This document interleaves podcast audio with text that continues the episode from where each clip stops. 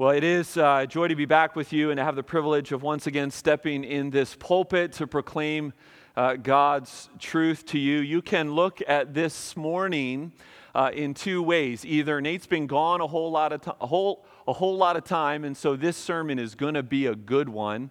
It is going to be maybe the best one he's ever preached. Or you could look at it like this.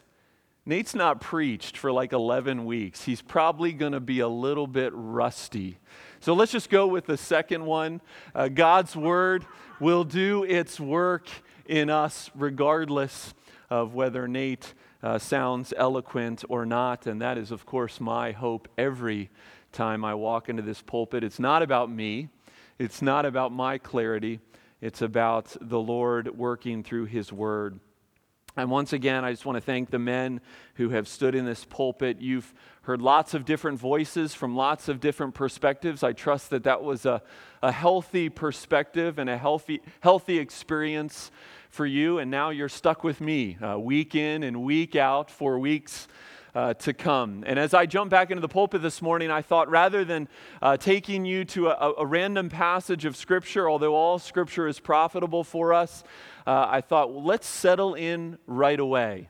And so if you have your Bibles with you, I'd invite you to turn with me to the book of James. As most of you know, uh, those of you who are visiting don't know this, but it is my practice, my normal practice, uh, to preach through books of the Bible and to study books of the Bible. It keeps me off of my hobby horses and soapboxes and things that I want to drill into you. And it keeps me saying what the Lord wants you to hear. And as Paul says, it keeps us considering the whole counsel of God. And so rather than jump around, we're going to look at the book of James, which is near the end of the New Testament uh, in your Bibles, near the end of your Bibles. And uh, that can be a bit misleading uh, because the books of the Bible are not in chronological order. And uh, the book of James is actually thought to be one of the oldest books in the New Testament. One of the earliest books written in the New Testament, written in the early forties. And so uh, this morning, we go to James. And so uh, you may be asking, why are we going to James? Well, by way of introduction, why not? uh, I have been considering this book uh, for some time. Uh, I know uh, from my visits here this summer while on sabbatical that you were reading through this book, and I thought how appropriate that the pump is being primed, so to speak, as you uh, read through the book of James. And uh, last week you were in the book of Amos. I know, I listened to the sermon. It was a good one. And uh, the book of James, or James himself, is known as the Amos of the New Testament. And so I thought how appropriate that we find ourselves here in this book. Those of you who know the Scriptures know that James is an intensely practical, hard-hitting book. It's one that's filled with uh, all kinds of wonderful imagery that helps us digest and helps us remember its truth. And it's one that I trust will be convicting this fall in our life together. One pastor stated that James has special relevance for those who are long on theory and short on practice. Now you may hear that and you may think, well, what is he saying about us? Well, I'm not saying anything particularly about us at Ascension. I'm not making some indictment about us that all we like to do is talk and not walk what we talk. But I will say this, I know from my own heart that we always have to fight the tendency to want to be talking about things rather than actually making tangible, measurable changes in our lives, to be obedient to the will of Christ and to be conformed to His image. And so my hope is that this study will change us, measurably change us, change you as a person. James doesn't beat around the bush. one hundred eight verses and fifty-four imperatives doing action verbs are part of those one hundred eight verses. Half of the book. He's interested in a real faith. James is interested in a real commitment to Christ, not one that simply talks about it. And he wants to show God's people how to do that. How to do that in your lives. And everything from how we handle our suffering to how we talk, how we use our mouths. But since this is the first week that we've been in this book, I want to tell you who you're listening to. Obviously, you're listening to James. James was a man who, tradition tells us, the scriptures tell us, he was a man who walked what he talked. The writer of this letter is known as James the Just. James the Just, because of his righteousness, because of his own personal holiness. Now, there are a lot of James that we find in the Bible. This is not James, the son of thunder, who was one of Jesus' disciples, nor is this James, the son of Alphaeus, another one of Jesus' disciples. Rather, this is James, the brother of Jesus himself. The one who, the scriptures tell us, rejected Jesus, didn't believe his brother and his crazy rants in the temple. He didn't believe Jesus until he saw Jesus alive, after he saw him killed. And the resurrection changed everything for James. And James became a zealous follower, not of his brother. He doesn't mention that he's the brother of Jesus, but of his Savior. And James would become prominent in the Jerusalem church in the first century. He would be martyred in sixty-two, soon after he wrote this letter. James the Just wasn't one of the twelve disciples, but Paul calls him an apostle, calls him a disciple. And so he's worthy of being heard. James wants to help us answer the questions of life. Life hurts sometimes. What do I do with that? I need wisdom. Where do I go? Why do I keep hurting people with my words? Why is there constant relational tension all the time between me and someone else in my life? And James, in one hundred eight verses, says, let me show you. James is very much wisdom literature. Simple proverbs that are hard to live out. That are hard to live out. So let's listen. And uh, will you listen? I'll read. If you would stand for the reading of God's Word. We're going to read the first four verses this morning and look at these closely for the next few minutes. James chapter one, verses one through four. James, a servant of God and of the Lord Jesus Christ, to the twelve tribes in the dispersion, greetings. Count it all joy, my brothers, when you meet trials of various kinds, for you know that the testing of your faith produces steadfastness. And let steadfastness have its full effect, that you may be perfect and complete, lacking in nothing. Amen. This is the word of the Lord. Thanks be to God. Let's give him glory.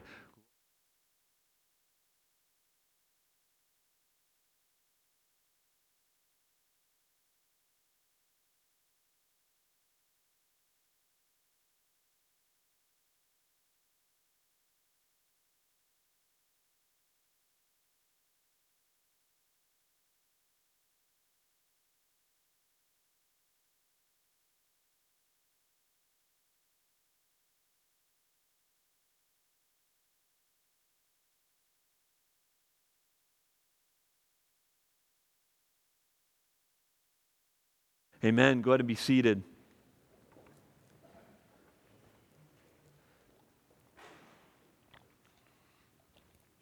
You know, the words of the Scripture, the words of the Bible, this book that we hold so dearly to as God's people, oftentimes these words, this counsel that we receive, this revelation from God, it makes so much sense to the world.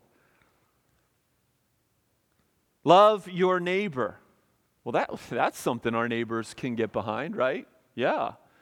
Love your neighbor. Just don't tell me how to live my life. Just love me. Do unto others as you would have them do to you. Unbelieving neighbor says, yeah, preach it, Christian. Do that. But then there are these commands. Love your enemies and pray for those who persecute you. Whoa, wait a second. When you fast, anoint your head with oil and wash your face that your fasting might not be seen by others. And the world scratches their heads like, you mean like if you're trying to lose weight? I don't understand. And then there is this, this passage. When life, it's a paraphrase, when life really stinks, be joyful. When life really stinks, be joyful. You see, James writes this letter and he hits the, hits us right off the bat with something that is so unnatural and yet so wonderfully freeing for our lives. And, and as we start the study of this book and as we start today's brief meditation on these first four verses, I want to be very clear that this is a command, that these are commands to come that can only really be lived out if you know and understand the God of the gospel. And I want to say that so plainly and so clearly because James doesn't say it. James simply assumes it. You see, that, that, there's no name dropping here, as I said earlier. James doesn't say, I'm Jesus' brother. I shared a room with him. The only identification with Jesus that really matters to James the Just is that he is a servant of God and of the Lord Jesus Christ, the one who is equal to God, the one who died on his behalf and rose again that he might have life. And it's this relationship with Jesus, it's the resulting power of the Holy Spirit that comes to us as a result of this relationship with Jesus that is the necessary foundation for this letter to be received and to be lived out. James assumes it, but he never says it. And that's one of the problems with James over the history of the church. Those of you who know the Scriptures, you know church history, you know that Martin Luther, the great reformer that we look up to in so many ways, called this a right strawy epistle, meaning this is an epistle of straw. Now, he didn't outright ditch it and say it wasn't part of the Bible, but he said it doesn't matter as much as Romans. Paul knew what he was talking about.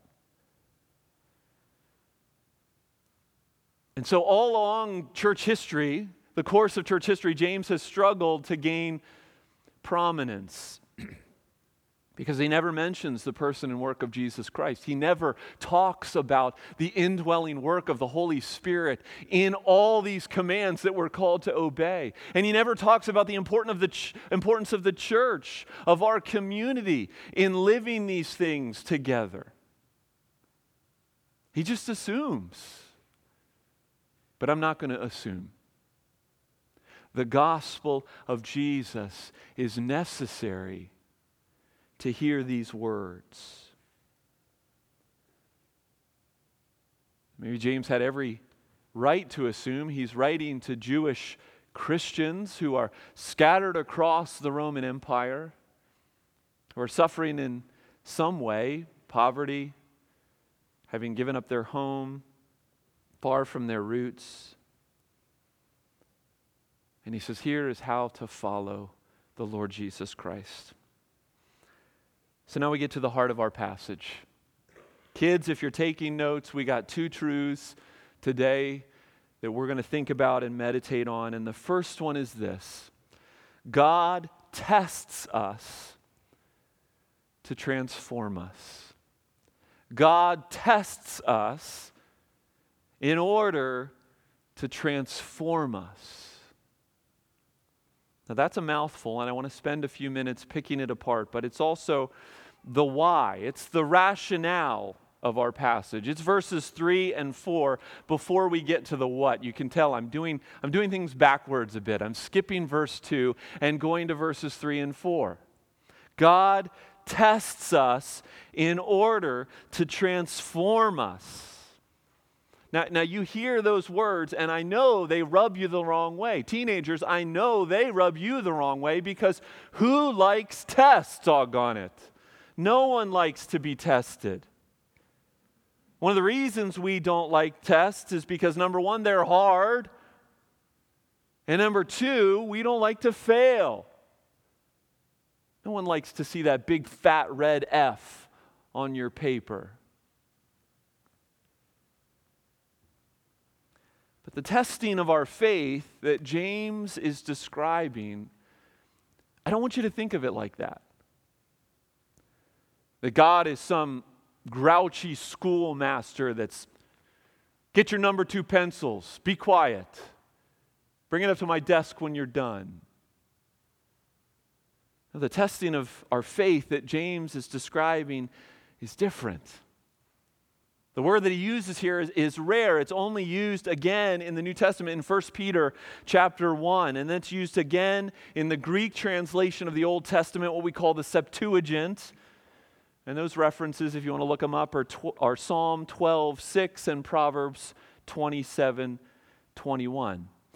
And the thing is that in all of those passages, I'm going to read the First Peter passage in just a second, but in all those passages, the process, the testing, is a process of refining precious gold. First Peter one, in this you rejoice, though not, though now for a little while, if necessary, grieve by various trials, so that the tested genuineness of your faith, more precious than gold that perishes, though it is tested by fire, may be found to result in praise and glory and honor at the revelation of Jesus Christ. The point is that this testing that James speaks of, that God does in our lives, is more like a refinement. It's more of a refinement than a grading. It's a process of, of searching for purity and then making something pure, making something better, making something more beautiful, making something that's already precious more valuable. Purifying gold involves fire. The building of muscle involves the straining and the tearing and the literal ripping of that muscle in order that those muscles might be rebuilt bigger. And what James is saying is that God orchestrates this through the trials of our lives. Now, for the Jews, the Jewish Christians who are receiving this letter, we know something of what they were experiencing. They're scattered all over the empire. They're far from their homes. There's some indication that they're struggling financially. They're struggling in poverty. We'll get that later in the letter. But James doesn't just make, make it narrowly apply to them. He says various trials. Whatever you come across, whatever brokenness of your life you are faced with. And there's no if. It's, it's when these things come to pass. When you meet trials. It's the same word that's used uh, in the parable of the Good Samaritan, of that man who's traveling from Jerusalem to Jericho, and he meets robbers on the way, and they beat him to a pulp, and the Good Samaritan comes. We meet trials. We don't go looking for them. We don't go making them. They just come upon us in a broken world. And there's mystery in how exactly God deals with and interacts with these trials, but this is clear. The trials of our lives are not random. They're not out of control.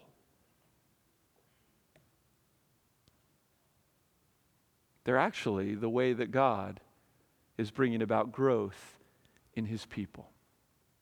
Now, now I want you to hear this. I want to stop right there and say, I know that what I'm saying, that what the Scriptures are saying is not an easy thing to swallow. Many of you have suffered greatly. Maybe you are suffering now greatly. You have been through and are going through incredibly difficult trials. So let me say this, though James doesn't say it explicitly, let me say this. Far from enjoying the trials that you're going through, again, how are you viewing your Father? God doesn't get some enjoyment in seeing you go through trials. No, God grieves with you. God hurts for you. And I don't have all the answers why. God doesn't give us all the answers why, but the Scriptures are clear this morning, and the promise of God is certain to you this morning that God tests us in order to transform us. And the alternative, brothers and sisters, is that God is somehow surprised by all the trials, by all the difficulties that you have faced in your life, and He is desperately trying to fix them. But He just can't get to it. And that kind of God is no God at all. Rather, the promise of God's Word is that God is after steadfastness. He's after endurance. He's after fortitude. He's after this quality in His children that in the midst of life's up and downs, they have their eyes firmly fixed on the realities of the kingdom of God and ultimately on the King Himself, King Jesus. And that's what's the that's what the transformation that is happening through trials is accomplishing in us. It is making us like Jesus. God is giving us life through His life. He is allowing us to transcend our circumstances, whatever they might be. And this is so much bigger. The world has all sorts of ways to try to deal with the trials of their lives. And this is so much bigger than the old adage that says, what doesn't kill you makes you stronger. No, this is, this is a whole worldview that says, with a loving, personal God, who is my Father, and I am His child, His beloved, precious child, that ultimately my life isn't about my comfort, but it's about His glory. It's about my character. It's about His purposes in and through me. God tests us to transform us. Peter in his letter writes something very similar. He says, do not be surprised at the fiery trial that comes upon you to test you as though something strange were happening to you. And then what Peter says next moves us to the next point, the next truth that I want us to consider this morning. Peter says this, rejoice insofar as you share Christ's sufferings, that you may rejoice and be glad when His glory is revealed. And that's the second truth. This is the hard part, the harder part. Rejoice in God's uncomfortable grace. Rejoice in God's uncomfortable grace. We skipped over it, but the command is clear and certain. Count it all joy. Some translations, maybe the one you're holding, say, consider it all joy. The idea is that James is not telling us how to feel, he's telling us how to think. James is asking us, telling us to make a deliberate judgment based upon what he's going to say, based upon what I've just said about God's purposes, to make a li- deliberate judgment that these trials, that this testing, and we might say it this way, is the uncomfortable grace of a God that knows you and loves you and is accomplishing His purposes in your life for your good. And that's how we need to receive life. That's how we need to receive all of life. That's how we meet life. All is grace. And some of it, to say the least, is uncomfortable. That's a phrase I took from, from Paul Tripp, the author, that I heard one time. Rejoice in God's uncomfortable grace. And when James says all joy here in verse two, he's not pointing to quantity, but quality, pure joy, true joy, he says. Now, some of you might remember, those of you who've been around, might remember that last year, I think beginning of last fall, almost a year ago, that we, one week, I preached on the subject of joy as a priority for the life of God's people. We are to be a, a joyful people. And I want to remind you of one of the definitions that I used in that study. Joy is a deep and durable delight that is the fruit of a mind immersed in the truth of who God is and all that He has savingly secured for us in His Son. A deep and durable delight, no matter the circumstances. It's what allowed Paul, the Apostle Paul, to sing, to literally sing. Like he was on a friend's couch, he was singing while he was chained up in prison on account of Christ. Joy in the midst of trial. It's what allows us to not despair when things don't go our way. And brothers and sisters, hear this. If we can't begin to develop, if we can't begin to cultivate, this is not easily done. I'm not saying you can just snap a finger and consider it pure joy whenever you face trials of many kinds because you know these things. No, this is hard. But if we don't begin to cultivate this deep, otherworldly delight in all things, we will miss out on what God intends for us. Do you see that in the passage? Look at, look at verse four again. Let steadfastness have its full effect.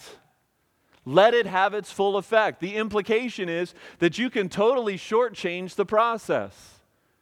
You can cho- totally shortchange yourself. When God tests in order to transform, you don't rejoice. No growth takes place, or worse yet, you abandon God. And how many of us have seen that happen? We moan, we whine, some shake our fists at God. We get sick and tired of experiencing whatever is happening, and we, we seize control, or at least we try to seize control and do whatever it costs to get out from under this thing. And in doing that, many have become spiritual casualties of trials.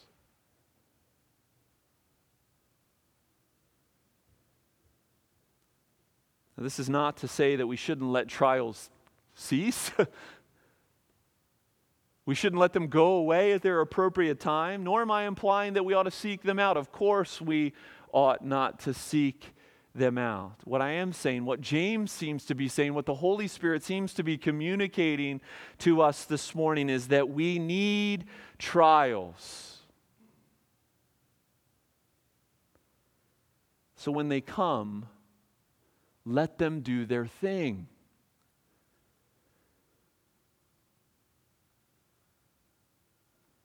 One of the trips we took this summer was to Sunriver, Oregon with Anna's family. It was a great time, and we went to this national monument, Newberry National Monument, that had a um, a lava tube that that uh, this ancient volcano had had uh, not erupted there, but a lava tube had brought the lava up and brought it about. And we started talking with the ranger, and somehow the idea of forest fires came up. And of course, fires have been, we know that all too well, right? Fires, wildfires have been riddling our nation.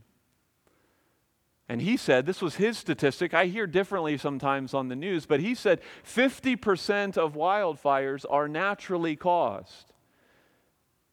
And he said, we have actually done too much to keep wildfires from burning, because wildfires, in the natural order of things, need to happen. If they don't happen, the trees aren't thinned out and they can't grow full and wide because there's too many trees bunched up together. And I thought, that is a sermon illustration. I didn't know it was going to be the first sermon back. Forests need fires. We hate them, but they need them. And so this simple proverb that's hard to live out from James the Just encourages us to fight the tendency to cry, why me? Why is this happening to me? God, you've forgotten me. What, what did I do wrong? What did I do to deserve this? Fight those questions and instead ask these. Jesus, what are you doing? I know you love me. I don't understand. How long is this going to go on? Please make it stop. But accomplish your purposes in me. Now, I know this is this is crazy. It's a crazy way to live. It's crazy for me to say this to some of you, knowing what some of you are dealing with. This is the promise of God to you.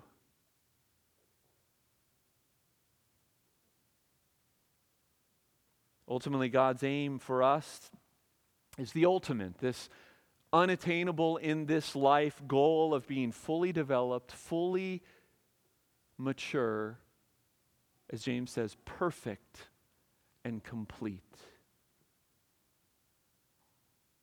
It's coming. It's not going to happen here. But it's coming.